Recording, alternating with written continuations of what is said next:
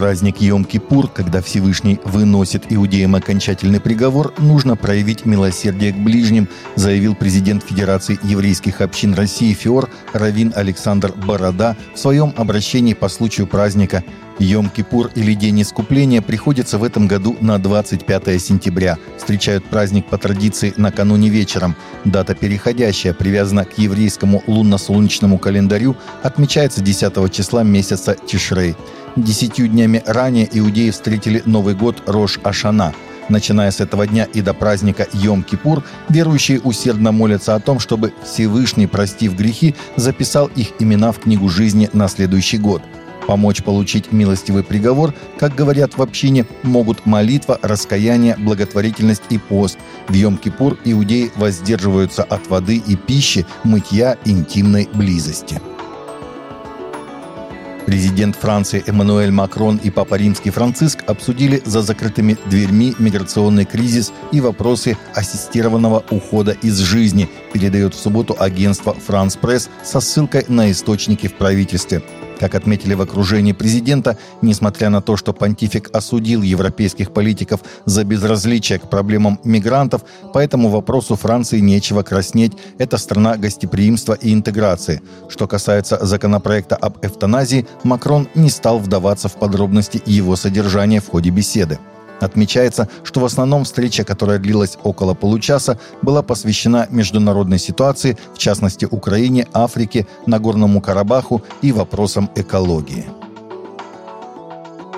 В Индии обедневшего пастора заключили в тюрьму по необоснованному обвинению в мошенническом обращении в христианство.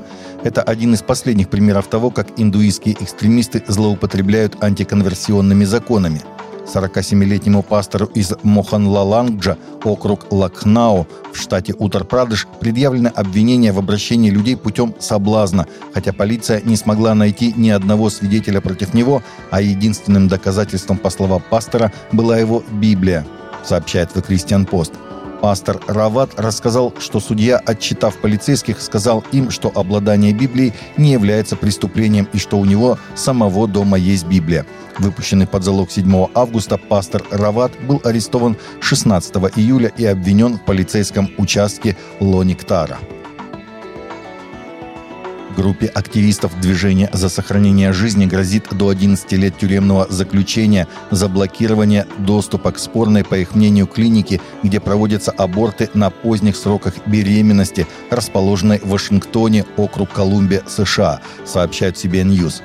Джонатан Дарнелл из Арлингтона, штат Вирджиния, Джин Маршалл из Кингстона, штат Массачусетс, и Джоан Белл из Монтегю, штат Нью-Джерси, были признаны виновными федеральным жюри присяжных после предъявления им обвинений в преступном сговоре в защиту гражданских прав и в нарушении закона о свободе доступа к входам в клиники, говорится в пресс-релизе Министерства юстиции США. Еще в октябре 2020 года группа не пускала людей в клинику, а в зале ожидания создала баррикаду, связав себя цепями, чтобы не допустить в кабинеты для проведения абортов беременных женщин. За последние недели археологи и рабочие в Израиле раскопали еще 8 ступеней, как утверждают исследователи, Силаамской купальни. Силаамская купальня, пруд, водный резервуар, была построена около 2700 лет назад при праведном царе Езекии. Иудеи совершали в ней ритуальные омовения. Вавилоняне разрушили ее около 600 года до нашей эры, а позднее она была восстановлена, как написано в книге Неемии.